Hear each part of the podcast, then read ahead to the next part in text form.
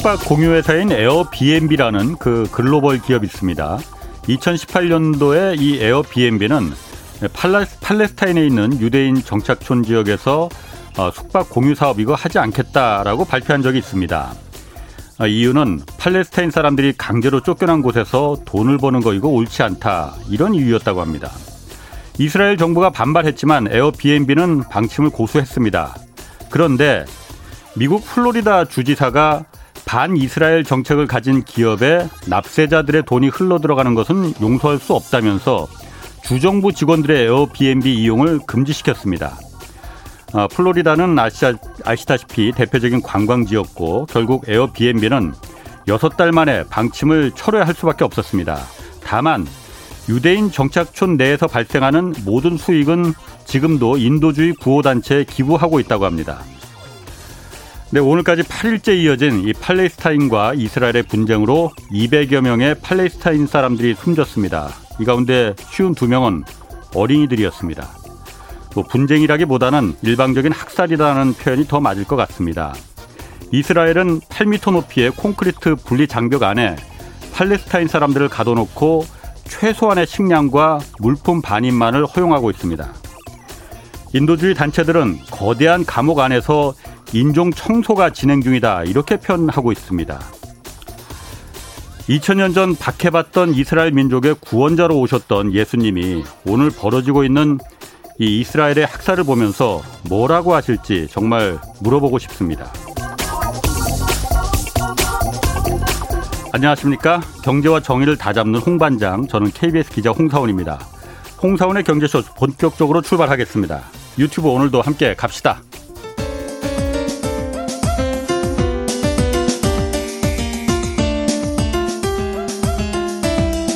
어려운 경제 이슈를 친절하게 풀어드립니다.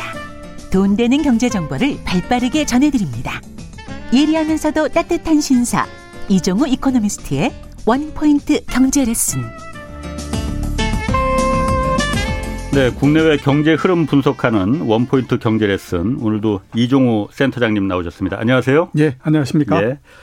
자, 일주일 내내 지금 막 미국 인플레가 이게 온다 안 온다, 또 국내에서도 오늘도 또 대외경제 그 연구원에서 그 회의에서 그 뭐 그런 얘기가 나왔었다고 해요. 예. 미국 인플레가 지금 우리한테 어떤 영향을 줄 거냐. 예. 그런데 미국 주식 시장은 사실 나스닥이나 뉴욕 증시나 지난주 금요일 날 굉장히 오른 상태로 끝났잖아요. 예, 그렇죠. 어떻게 해석을 해야 됩니까, 그러면? 글쎄, 이렇게 인플레가 시장에 관심을 모았던 적이 없습니다. 예.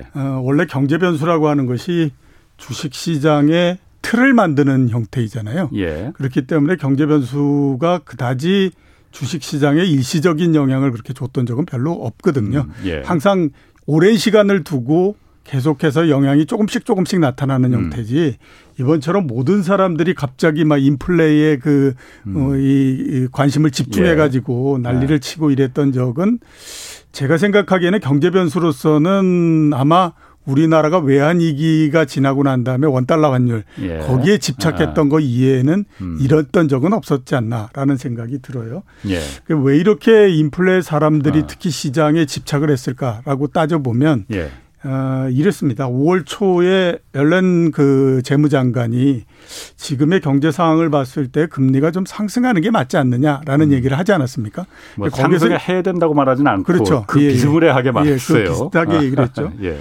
거기에 한번 놀랐는데, 그다음에 이제 연준에서 또 보고서를 만들어서 지금은 자산 버블이 상당히 있는 것 같고, 이 자산 버블이 잘 다스려지지 못하게 되면 실물 경제에 굉장히 큰 영향을 줄 거다라는 얘기를 했거든요. 예. 그러니까 그게 연준의 한 파트에서 만든 거라고 하더라도 연준 이름을 달고 나왔기 때문에 그러면 좀 문제가 있는 모양이구나라고 생각했는데, 거기에 이제 그 소비자 물가 상승률이 4.2% 이렇게 나오니까, 그렇죠, 사람들은 그 세 개를 한꺼번에 연관시켜서 생각을 한 거죠. 아, 이렇게 그 물가 상승률이 높은 상태이니 이제, 그리고 이렇게 자산 가격도 굉장히 높아서 버블이 있고 이런 상태이고, 또 그 금리가 너무 낮다고 하니 그러면 뭐 이 그 그림은 당연한 거 아니냐, 금리가 계속해서 올라야 되고 이렇게 되는 거 아니냐, 이러면서 이제 발동을 시작을 했던 거였거든요. 그러면서 지난주 거의 후반 정도까지는 이제 주가가 계속 거기에 영향을 받아서 떨어졌는데, 목요일 정도서부터는 이제 그 생각을 한 거죠.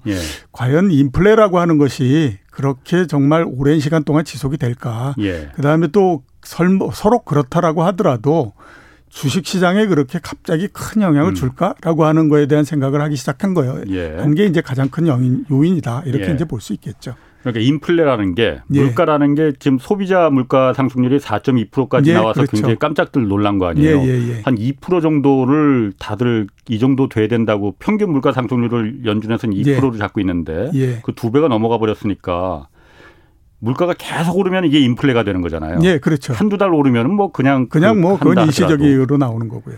그러면 그렇게 했는데도 주식시장이 이렇게 올라간 거 보면은 예. 물론 미국의 주식시장 얘기입니다. 우리 말고 우리 떨어졌으니까 예. 미국이 주식시장이 올라갔다는 거는 일시적인 인플레다. 그리고 예. 지금 이거는 성장이 지금 뒷받침하고 있는 거다. 예. 이렇게 해석을 하고 있는 겁니다. 일단 일시적인 인플레다라고 연준이 계속 얘기하지 않습니까? 예. 제가 봤을 때는 논리적으로 연준의 말이 많습니다. 예. 왜 그러냐면 아마 따져보면 그렇지 않습니까? 그 뭐 비단 작년뿐만 아니라 지난 한 10년 거의 20년 동안 경기가 나쁠 때마다 항상 어떤 얘기를 했냐면 물가가 떨어지는 디플레이션이 올 거다라고 네. 하는 걱정을 굉장히 많이 했었어요. 예.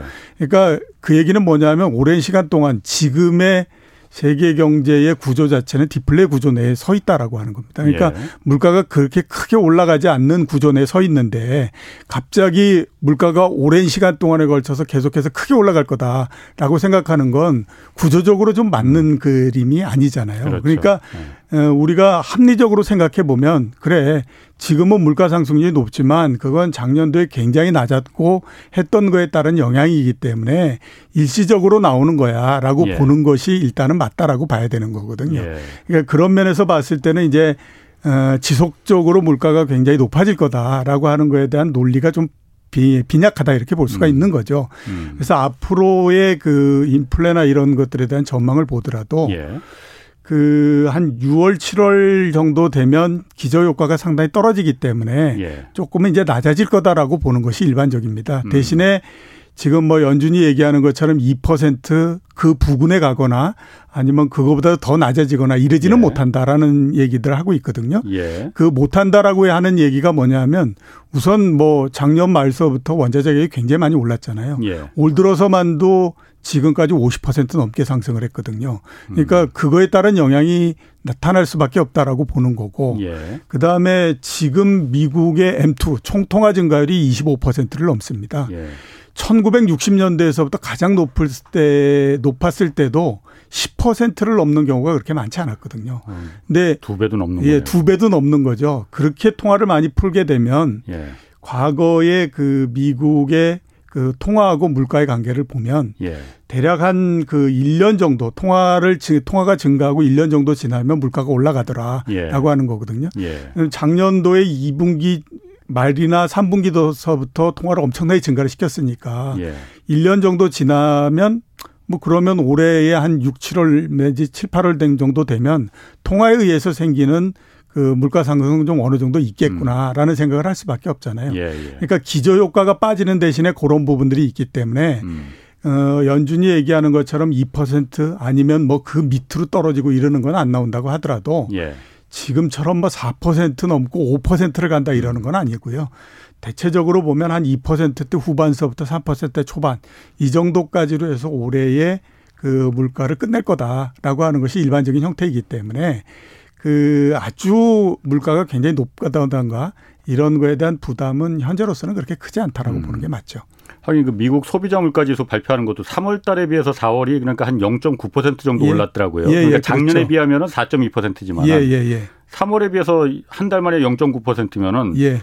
뭐 만약에 이게 계속 간다면은 예, 10%가 넘는 10%도 거죠. 10%도 넘게 물가가 오른다는 얘기잖아요. 그렇게 예. 되는 건 이제 그거는 그렇게 이제 생각하는 거는 현재 많이 나온 것들을 예. 그냥 연장시켜서 그렇죠. 생각을 하는 거기 예. 때문에 그렇게 볼 수는 없다라고 봐야죠. 그러면 아까도 잠깐 말씀하셨지만 지금 통화량이 워낙 아까 25% 역대적으로 그러니까 한 10% 정도 늘은 것도 굉장히 늘었는데 예. 지금 25%나 지금 통화량이 늘었다는 거잖아요. 예, 예. 그러니까 지금 미국 사회에서 그 미국 금융당국이 뭐 재무부나 연준이나 판단하는 게 미국 경제를 가장 위협하는 요소는 예. 인플레나 물가 상승 이런 게 아니고 예. 이 통화량이 늘어나면서 자산이 굉장히 버블이 막 높이 올라간 거 예. 이게 제일 위험 요소다. 예. 이렇게 판단하고 있다면서요? 예, 지금. 그렇죠. 그 역사적으로 한번 우리가 이게 그 살펴보면 1970년대하고 80년대 요때는 그 물가가 경제를 끌어내리는 역할을 굉장히 많이 했죠. 특히 이제 1970년대 초반에 1차 오일쇼크, 예. 그다음에 1980년대 2차 오일쇼크 이랬을 때는 물가 상승이 굉장히 높았기 때문에 예. 그에 따라서 경기가 굉장히 쇼크를 많이 받았었거든요. 예. 그러니까 그 당시에는 물가를 잡는 것이 최대 현안일 수밖에 없죠. 예. 그러니까 1980년대 같은 때에 그 연준이 기준금리를 거의 20% 정도까지 끌어올리거든요. 지금으로 생각하면 상상도 못하는 숫자잖아요. 아, 그런 적도 있었어요? 예, 그렇죠. 그때의 10년물 국채 수익률이 16.5%까지 올라갔었거든요. 그때의 그 연준 의장이 볼커라고 하는 그 볼커 예. 룰 있지 않습니까? 예, 예, 예. 은행에. 그걸 만든 양반이 그 연준 의장이 됐는데 그 양반이 연준 의장에 그 취임하면서 했던 얘기가 겁니다. 나의 목적은 인플레를 잡는 것이 나의 그 사명이고 나는 그것만 되면 된다라고 했었어요. 그러면서 아무튼 금리를 엄청나게 올려가지고 예. 결국에는 어느 정도 이제 물가를 잡았었는데 예. 그렇게 높이 올렸던 가장 큰 거는 뭐냐면 물가가 가장 위험한 부분이다. 예. 경제가 둔화되는 것보다 더 위험한 부분이다. 이렇게 봤기 때문에 그렇거든요. 그런데 예. 90년대 들면서부터 물가 상승률이 계속해서 낮아지기 시작해서 예. 2000년대 들면 물가라고 하는 것에 대해서는 별로 그렇게 관심이 없어지는 형태가 됐습니다. 그렇죠. 왜냐하면 물가 자체가 굉장히 낮기 때문에 그렇죠. 예. 그 대신에 큰 경제 쇼크가 그 침체가 왔던 거는 2000년대 IT 버블처럼 IT 버블이 터지거나 네. 주식에서 2008년대 금융위기처럼 부동산 버블이 터지거나 이런 거였거든요. 그러니까 똑같이 보면 이게 자산 버블이 터져서 그게 경기를 둔화시키고 경기 침체를 갖고 오는 요인이 됐지. 네. 그 인플레가 높아져서 문제가 생거나 그러는 거는 없었죠. 예. 지금 연준 입장에서 봤을 때도 그래 지금에서 뭐 이렇다 저렇다 그 이 인플레가 얼마가 된다라고 얘기하지만 그게 오래 가지 않는다라고 하는 거예요. 예. 그러니까 우리는 그거 그다지 별 관심이 없어. 예. 이렇게 되는 거고요. 대신에 이제 관심이 있는 건 뭐냐면 작년도 그랬고 지난 십몇 년 동안 워낙 많은 유동성을 풀고 낮은 금리를 하다가 보니까 이게 자산 가격이 굉장히 높아졌을 뿐만 아니라 모든 자산 가격이 다 올라간 상태잖아요. 예. 그렇게 되니까 야 이게 혹시 자산 가격이 어느 순간에 무너져 버리는 거 아닌가? 그렇게 예. 되면 이거 정말 감당을 할 수 없는 사태인데 예. 이렇게 이제 될 수밖에 없거든요. 그런데 예. 지금까지는 작년도서부터 작년도 워낙 이제 뭐 코로나19로 해서 난리가 난 상태니까 이거를 자산 가격을 뭐 높이 올라간 거에 대해서 신경을 쓰고 뭐하고 할 수 있는 계제가 아니었죠. 예. 또 올해서부터는 경기가 굉장히 좋아지고 이런 형태가 되니까 예. 이제서부터는 경기가 올라가는 것 이상으로 어떤 거에 신경을 썼냐 하면 자산 버블이 더 이상 만들어지거나 터지거나 이러지 않아야 된다라고 하는 것이 가장 큰 부분이죠. 여기에서 만약에 자산 버블이 터지는 형태가 되면 이건 2008년도보다도 훨씬 더 큰 사태가 나거든요. 왜냐하면 2008년도는 부동산만의 문제였잖아요. 예. 2000년도는 주식만의 문제였고. 그렇죠. 지금은 채권이면 채권, 주식, 부동산, 심지어는 뭐 비트코인, 원자재 안 오른 곳이 없는 상태이기 때문에 예. 여기에서 문제가 생기면 이건 정말로 엄청난 사태가 날 수밖에 없거든요. 그러니까 지금에서 연준이 가장 걱정하고 미국 경제, 미국에도 가장 걱정하는 거는 자산 가격인데 이거를 섣불리 건드릴 수도 없는 거고 그랬다가 갑자기 팍 터져버리면 어떻게 하냐 하니까 그대로 놔둘 수도 없는 거고 예. 이러니까 참 딜레마에 빠져 있는 그런 상태라고 봐야 되죠. 그래서 며칠 전에 왜 그 제넷 옐런 이제 재무부 예. 장관이 예. 금리 얘기를 그렇게 끄집어낸 게 예. 엊그제 지난주에 이제 그 오건영 신한금융 부부장도 그 얘기를 하더라고요. 예. 의도가 분명히 있었다. 예. 원래는 재무부라는 데는 뭐 금리를 갖다 뭐 말할 그런 권한이 있는데도 아니잖아요. 그렇죠. 근데 예, 그거는 지금 자산이 이렇게 너무 부풀어져 있으니 예. 이게 가장 미국 경제 위험 요소니 이걸 누그러뜨리기 위한 예. 미국 금융당국이 지금 예의주시하고 있다. 예. 그러니까 이거 내려가야 된다라는 일종의 시그널을 주기 위해서 했다는 거거든요. 예.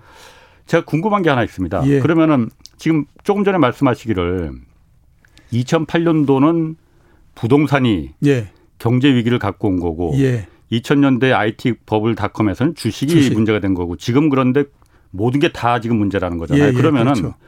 2008년에 금융위기 왔습니다.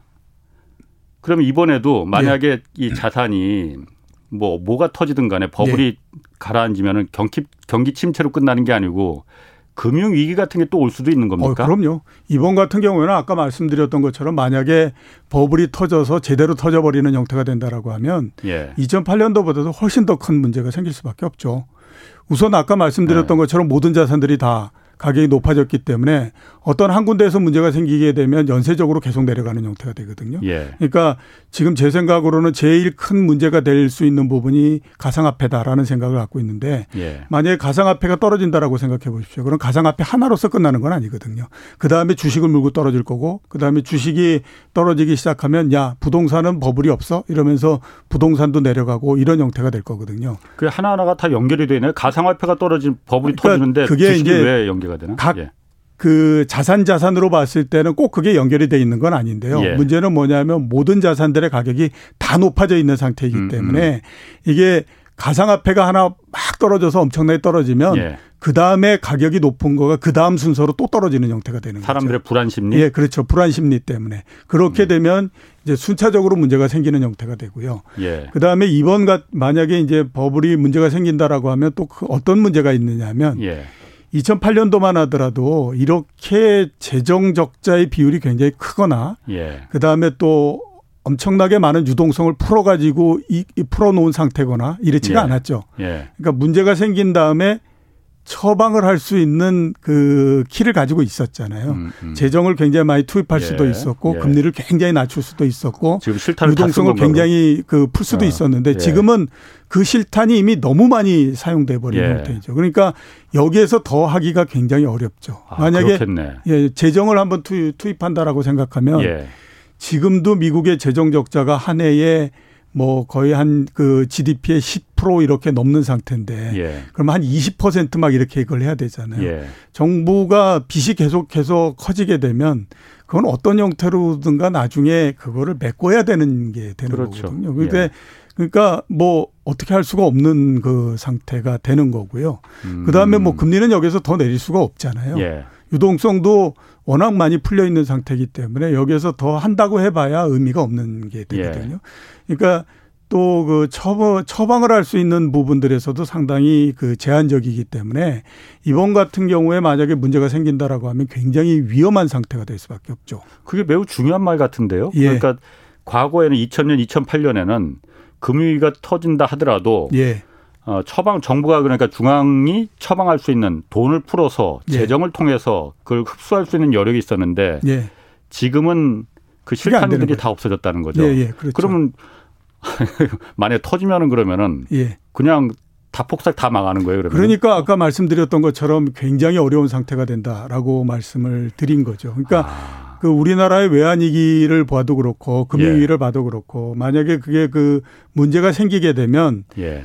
최종적으로는 어떻게 하냐면 정부가 나서서 예. 그 부실이 된 부분들을 정부가 떠안으면서 거기에다가 메꿔가지고 사태를 정리를 하는 형태가 되거든요. 예. 근데 지금은 미국 정부도 워낙 재정 적자가 크고 이런 상태이기 때문에 그걸 하기가 그렇게 쉽지 않은 상태이고 예. 그게 미국은 그래도 달러를 찍어낼 수 있는 그 능력을 갖고 있으니까 좀 덜하다라고 하더라도 만약에 그게 다른 나라 정부라고 한번 생각해 보시면 프랑스나 이런 데로 가면 그건 진짜 대책이 없는 상태가 되거든요. 예. 그러니까 그게 참 문제라고 볼 수밖에 없는 거죠. 그러게요.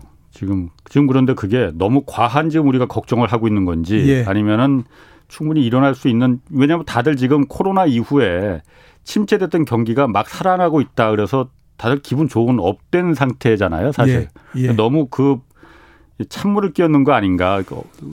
그렇게들 생각을 많이 예. 하죠. 그런데 이제 아까 말씀드렸던 것처럼 예. 5월 초에 연준에서 그 얘기를 하지 않습니까? 그러니까 예. 그 자산의 버블이 상당히 심하고 예. 그게 만약에 잘못 다스려질 경우에는 실물 경제에 엄청난 충격을 줄 거다라고 예. 하면서 이게 우리가 막연하게 그냥 그럴 수 있어라고 걱정을 했던 것이 우리만의 걱정은 아니구나라고 하는 생각을 가질 수밖에 없게 만들어진 거죠.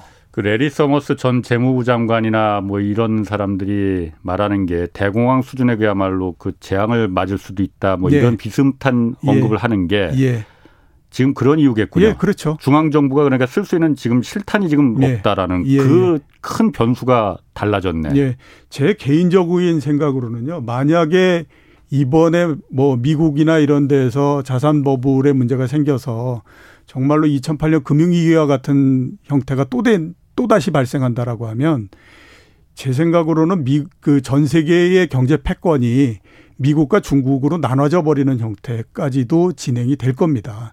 그 정도로 이번 같은 경우에는 문제가 생겼을 때 쇼크는 굉장히 클 수밖에 없다라고 봐야 되거든요. 미국과 중국으로 왜 나눠지는 거죠? 한번 그 얘기 재밌는데. 그러니까 이제 중국 같은 경우에는 지금도 그렇지만 그다지 그 우리가 정말로 문제가 생길 만큼의 버블이 굉장히 심하다. 이 상태는 아니거든요. 예, 그리고 그다음에 또 중국 정부도 그렇고 금융도 그렇고 그거를 대체할 수 있는 그 여력은 지금 있는 상태예요. 미국보다는 훨씬 더 강하기 때문에 그 미국에서 어떤 문제가 생긴다고 하더라도 중간중간 단계를 거치면서 그 쿠션이 생기기 때문에 중국 경제가 굉장히 그 나빠지는 형태 이런 형태까지 가지 않거든요. 그러니까 구조적으로 완전히 그 이게 가라앉아 버리는 이런 건 나오지 않을 텐데 미국 경제는 굉장히 가라앉을 가능성이 굉장히 높거든요.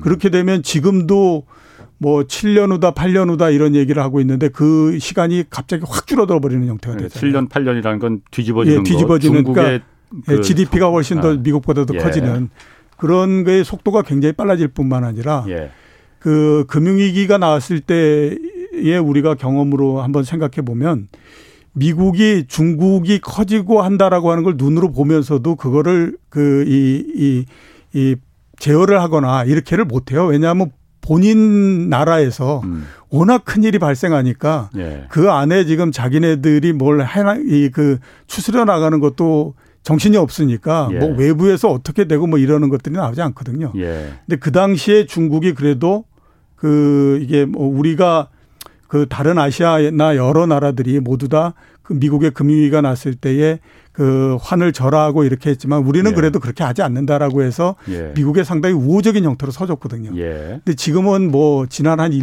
2년 동안에 걸쳐서 미국하고 난리를 치면서 지금 하니까 만약에 그렇게 되면 그래 그럼 우리도 지금 좋은 찬스를 만났으니 어떻게 해보겠다 이러면서 나오기 시작하면 2008년도 금융위기 때보다도 훨씬 더 충격 중국이 쓸 수 있는 그 카드가 많기 때문에 그렇겠네요. 그에 따른 영향까지를 생각해 보면 만약에 뭐 정말 지금 연준이 걱정했던 것처럼 그런 자산 버블이 생겨서 문제가 생긴다라고 하면 그건 정말로 엄청난 상황이 벌어진다라고 봐야 되죠.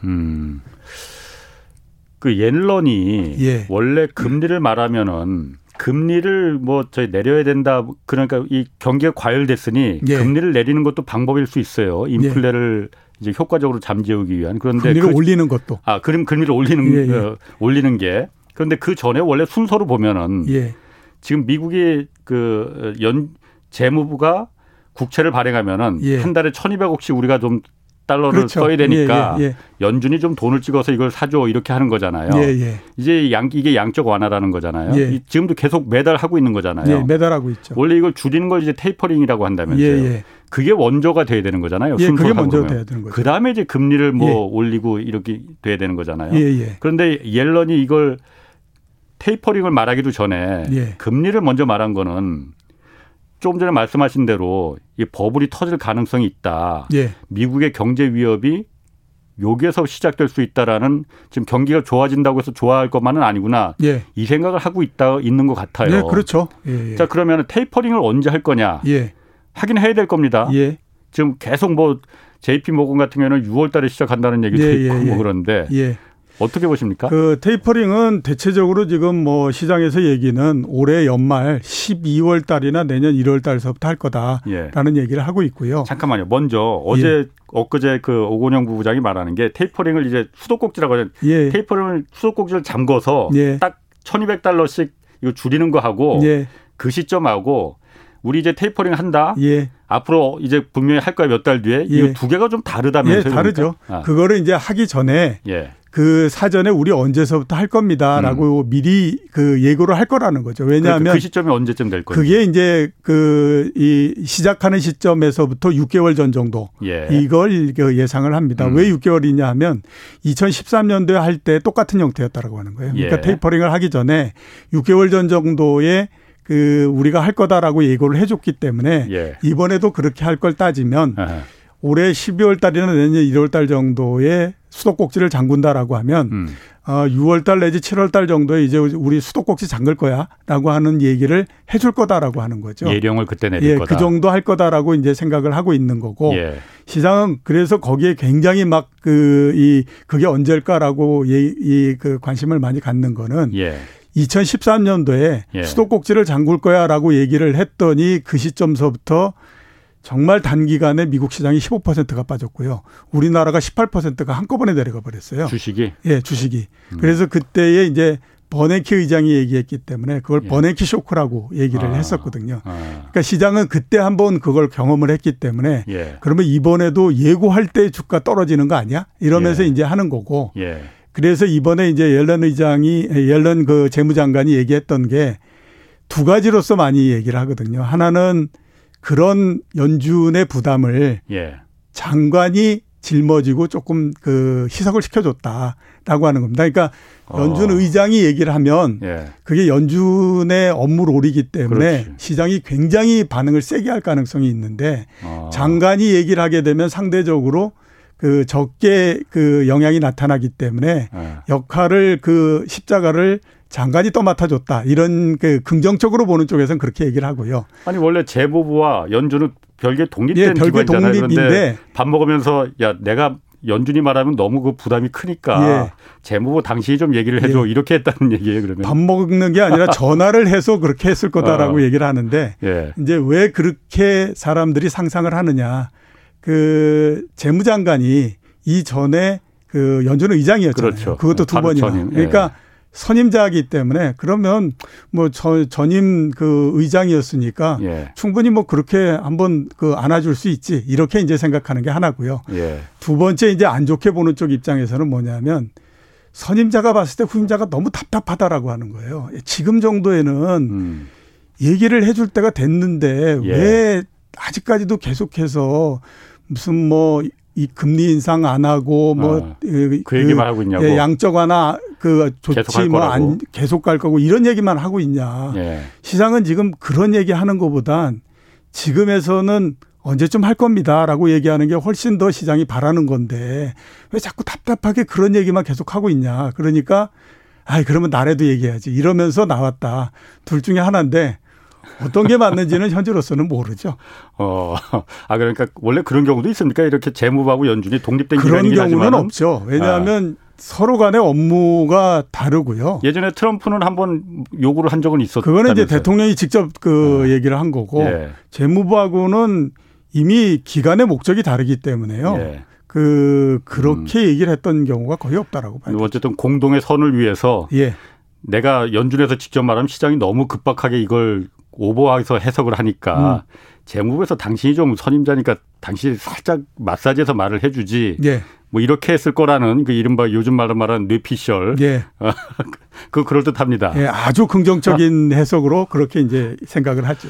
자 그러면은 연준에서는 어쨌든 테이퍼링 시점이라는 걸 지금 뭐 예고도 언제 할 거라고 뭐 말은 안 해요. 그런데 예. 연준에서 계속 말해왔던 게 연준에서 행동을 개시할 시점은 뭐 물가가 얼마도 오르고 인플레 얼마가 되고 이런 거는 우리 신경 안 쓰다. 그거 별로 걱정 안 해도 된다. 예. 우리가 행동을 개시할 시점은 미국의 지금 고용 시장이 예. 상당히 중대한 진전을 그러니까 발휘할 때 예. 그때 우리가 행동을 개시할 거다라고 계속 예고를 해왔잖아요. 예, 그렇죠. 행동 개시라는 게 테이퍼링을 말하는 그렇죠. 거잖아요. 그런데 지금 지난달 그 고용 지표도 미국 경기 지금 막 계속 올라와서 성장률도 6% 이상으로 막 높여잡고 그러는데 뭐 굉장히 충격적으로 낮았단 말이에요. 예. 물론 그게 뭐 실업수당에다가 플러스 $300씩 매주 $300씩 한 달에 $1,200를 공짜로 더 주니까 예. 사람들이 뭐 그 일부러 취업을 안 한다 이런 얘기도 있지만은. 예. 근데 취업은 이제 고용 사정은 좀 나아질 거 아니에요. 예, 그렇죠.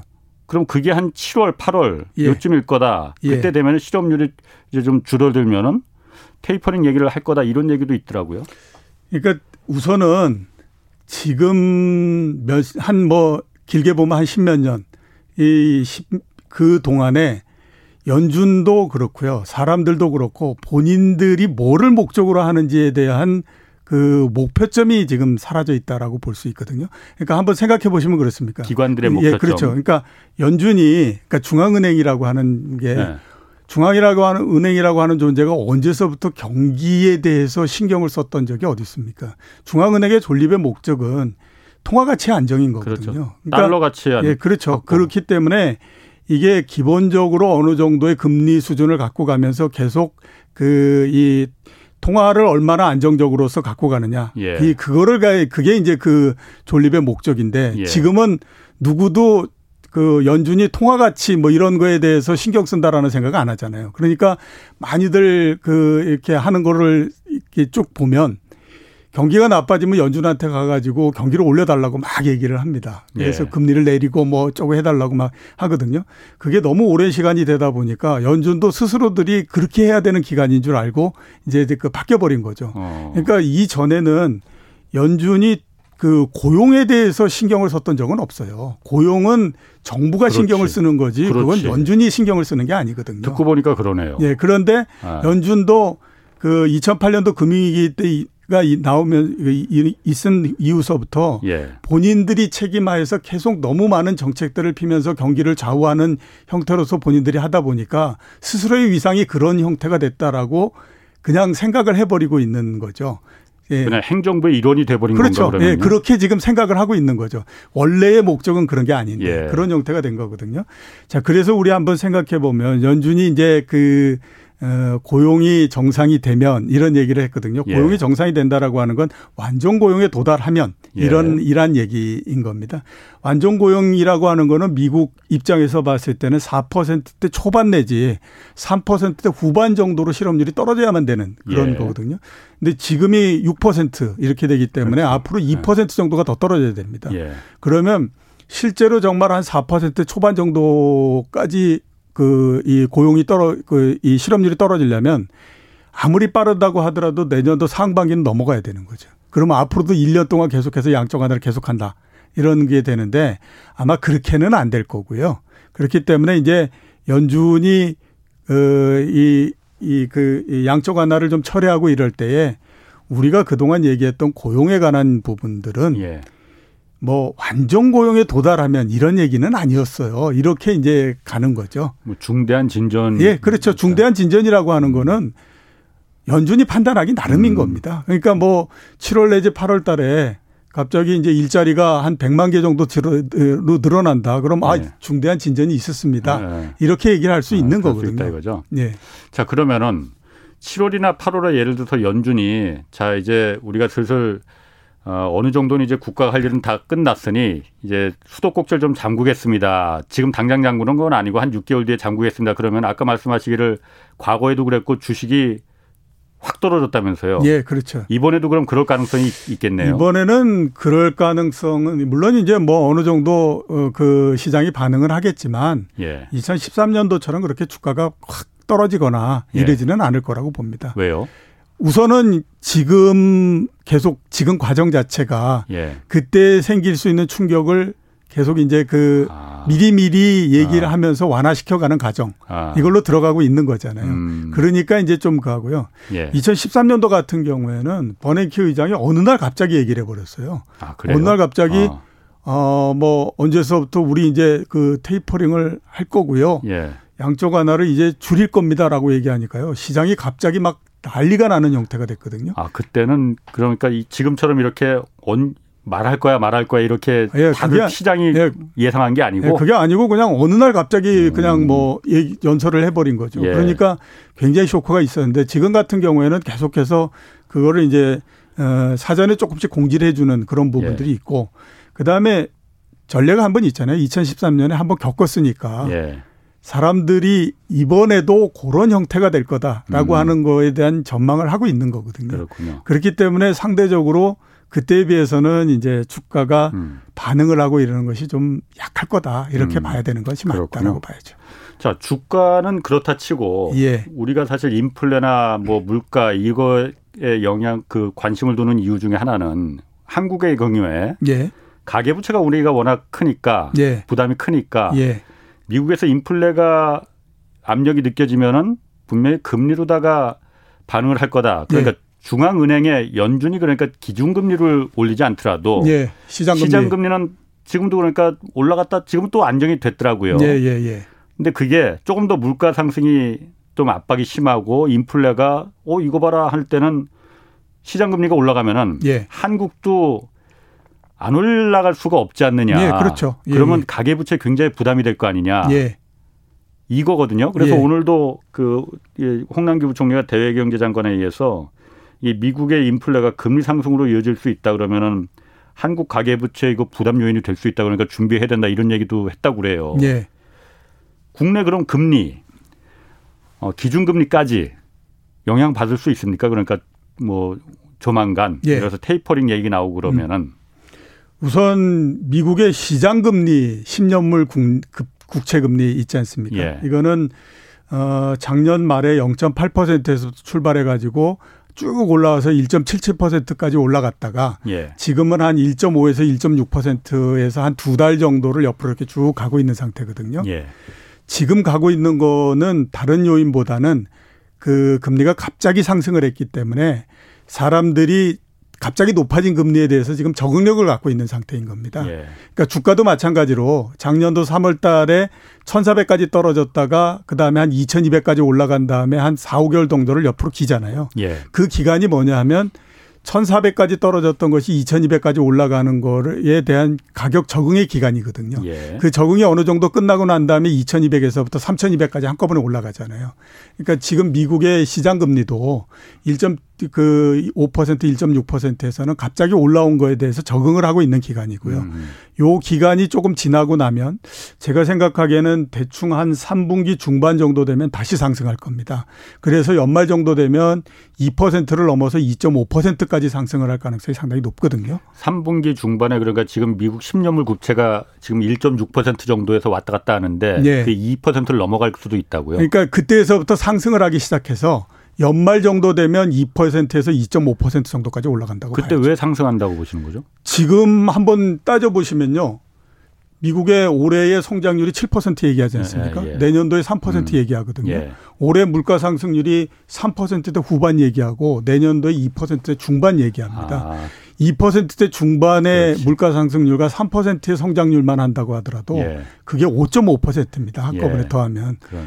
원래 그 한 나라의 금리는 물가 상승과 그다음에 그 경제 성장을 더한 정 수치에 수렴해 간다라고 하는 것이 일반적이거든요. 예. 그거에 따지면 굉장히 낮죠. 지금이. 그다음에 또 금융위기가 나고 난 다음에 2011년도 12년도 이때에 예. 기준금리가 0.25%였는데 그때의 금리가 10년물 금리가 얼마였냐면 3.2% 이렇게 됐었어요. 예. 그러니까 지금 2.5%까지 올라간다고 하더라도 그게 그렇게 높은 거는 아닙니다. 예. 더 올라갈 수도 있겠네요. 예, 그런 그렇죠. 따지면. 예. 그렇기 때문에 그 미국의 금리는 그 정도까지 올라간다고 봐야 되고요. 미국의 예. 금리가 올라가게 되면 우리나라의 시장금리도 올라갑니다. 당연히.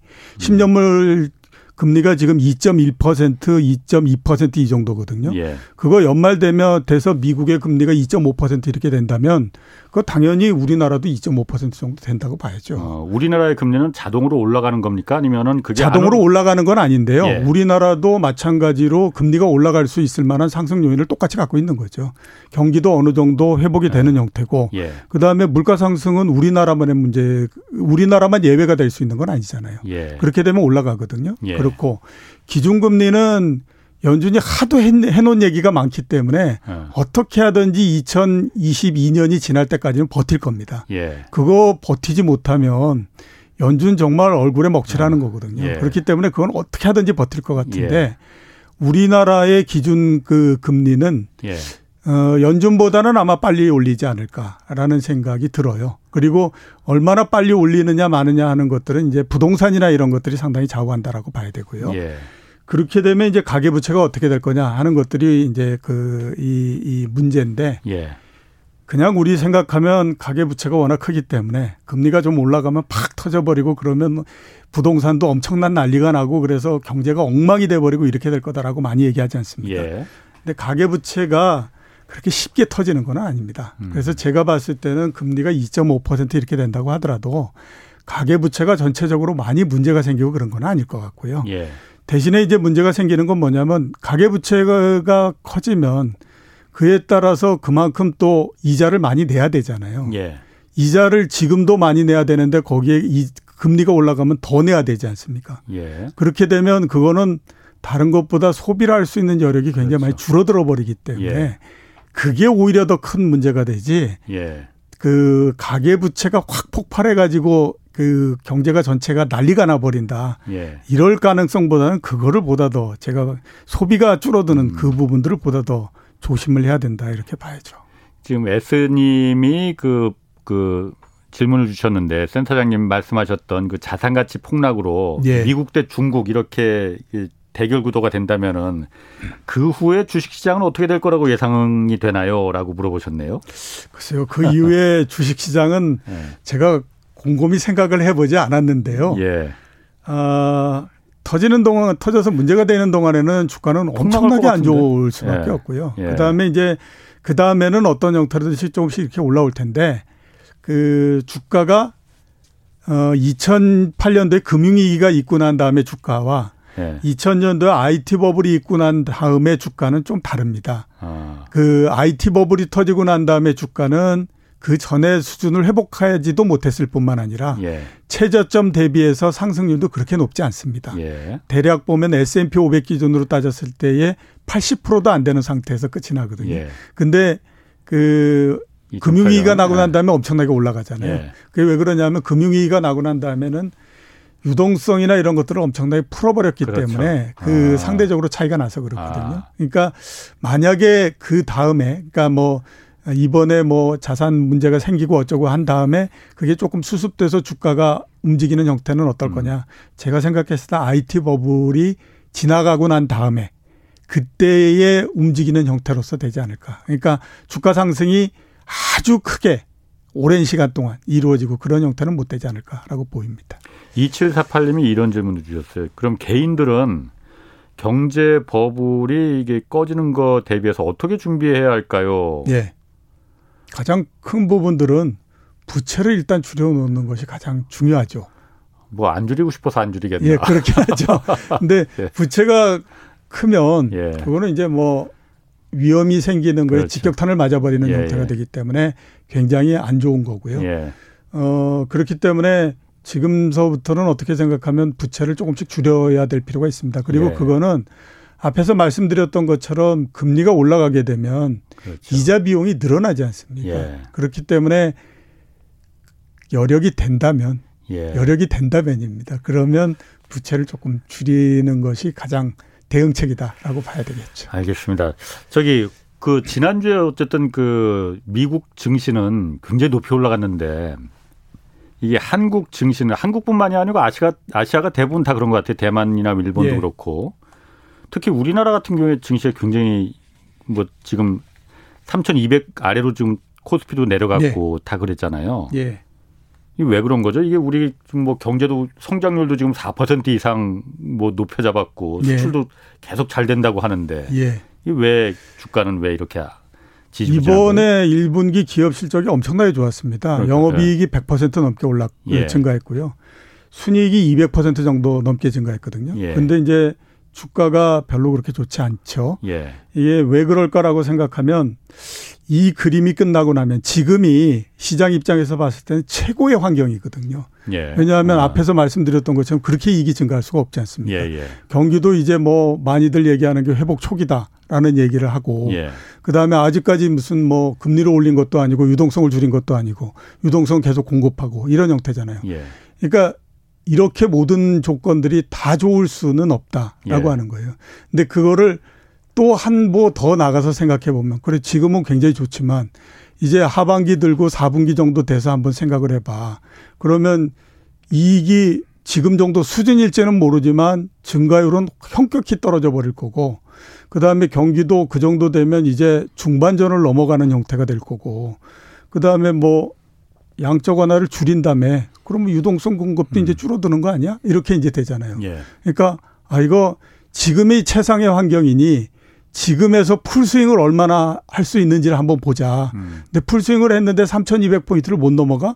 그러면 지금이 이거 주가가 고점 아니야? 이런 이제 생각을 할 수밖에 없죠. 예. 그렇게 돼서 상당히 이 둔화된 그런 부분들이 있고요. 아. 그다음에 아까 말씀하셨던 것처럼 아시아권의 주식이 안 좋습니다. 예. 일본이 9% 정도 하락을 했고요.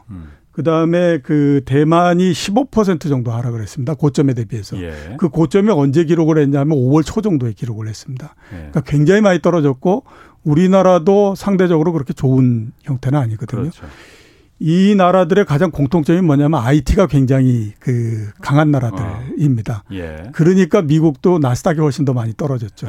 지금 미국에서 애플을 비롯한 대형 IT 주식들 가지고 만든 ETF 이런 파생 상품들이 예. 수익률이 굉장히 안 좋아요. 예. 그러니까 이게 도대체 왜 그러냐.